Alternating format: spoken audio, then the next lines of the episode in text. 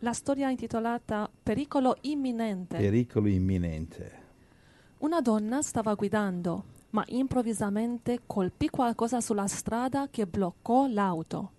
Era notte fonda, senza luna né luce artificiale, in una zona sperduta di campagna. Mm. Era spaventata.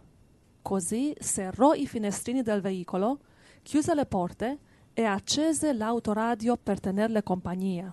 Quindi bloccata in strada al buio, in mezzo a nulla, questa donna cosa fare? Si è spaventata, dice qui sono isolata. E Allora ha chiuso le porte, no? Sì. mm. Bloccato le porte, cosa fareste voi? Sì? Pensò che sarebbe stato saggio aspettare la luce del mattino prima di uscire per chiedere aiuto. Poco dopo, però, un uomo apparve alla sua finestra e cominciò a sbraitare ed urlare, facendo dei gesti incomprensibili. Spaventata, gli fece cenno di Ti andarsene. immagini, tu sei una donna sola, arriva uno che si mette a urlare fuori dalla macchina e cosa ha fatto l'uomo dopo? L'uomo, invece di andarsene, prese in mano una pietra. Caspita. La donna era spaventata. Cosa faresti tu, Angelo? Uno che Oh, prende una my. pietra e si mette a gridare fuori dalla I would macchina. pray desperately. Preghi disperatamente. L'uomo fracassò il finestrino dell'auto e tirò fuori la donna, mentre lei urlava e dime- dimenava per svincolarsi. Per svincolarsi.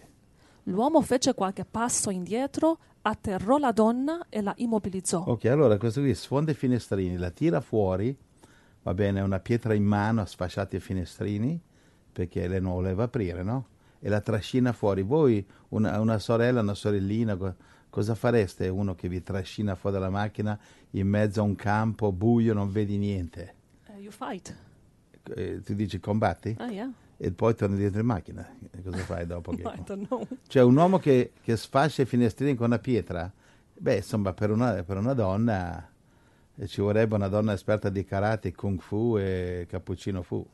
Cioè, qua non è facile una donna vincere un uomo con una pietra in mano, ci vuole, ci vuole- ci vuole fede. Finita la storia? No. Allora, l'uomo fece qualche passo indietro, atterrò la donna e la immobilizzò.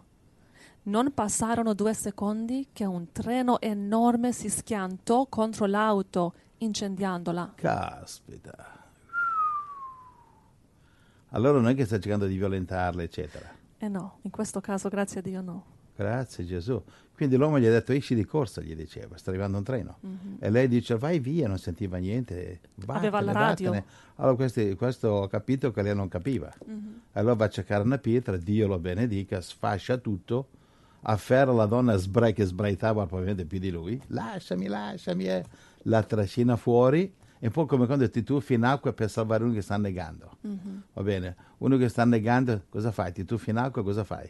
E cerchi di salvarlo? No, E no. no, E come no? non c'è chi di Ma salvarlo. perché ti tuffi nell'acqua allora? Senti, prima finiamo la storia. Ah. Mi pare che c'è ancora una riga, no? Morale della storia.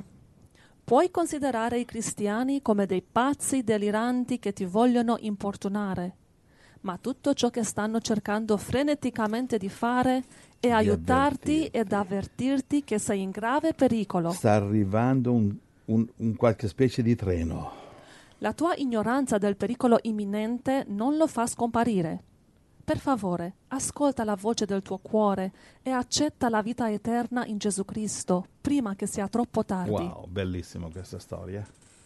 Gloria a Dio. Grazie Gesù.